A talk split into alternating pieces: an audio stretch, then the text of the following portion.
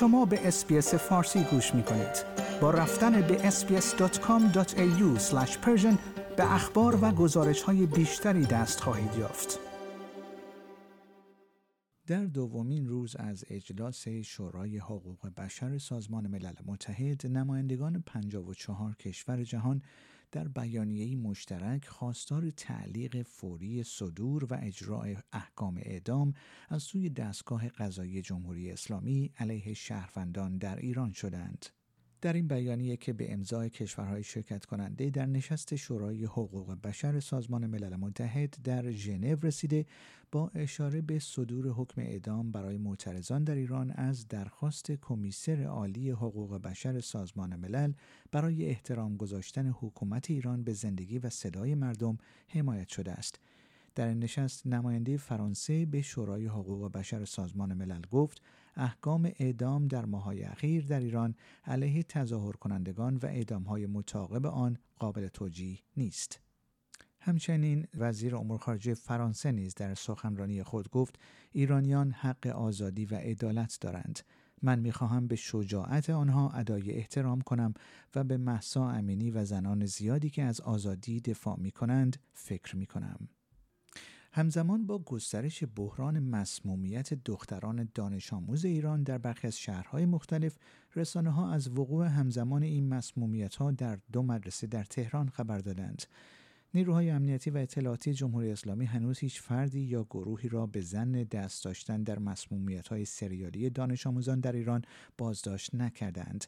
اگرچه یک نماینده مجلس روز گذشته سهشنبه 28 فوریه گفت که تاکنون حداقل 10 تا 15 شهر کشور درگیر مسمومیت دانش آموزان شدند. در همین حال بهرام عین اللهی وزیر بهداشت نیز درباره مسمومیت دانش آموزان گفت مسمومیتی که ایجاد شد بسیار خفیف بود و آرزی برای کسی ایجاد نکرد و چند ساعت دچار علائم بیحالی و ضعف شده بودند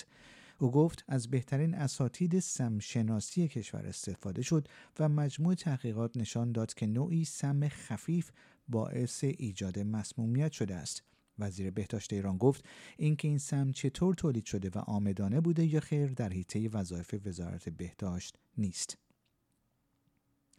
از سوی دیگر آژانس بینالمللی انرژی اتمی نیز می‌گوید که مشغول مذاکره با مقامهای جمهوری اسلامی درباره آثار اورانیوم با غنای نزدیک به 84 درصد است که در تأسیسات ایران پیدا شده است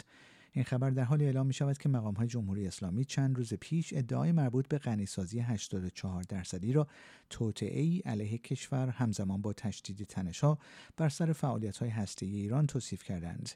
در همین حال وزیر امور خارجه آلمان نیز روز گذشته سهشنبه 28 فوریه پس از دیدار با همتای اسرائیلی خود گفت که هر دو کشور از گزارش ها درباره غنیسازی اورانیوم با غلظت 84 درصدی در ایران به شدت نگران هستند و این درجه از غنیسازی اورانیوم هیچ توجیه غیرنظامی ندارد.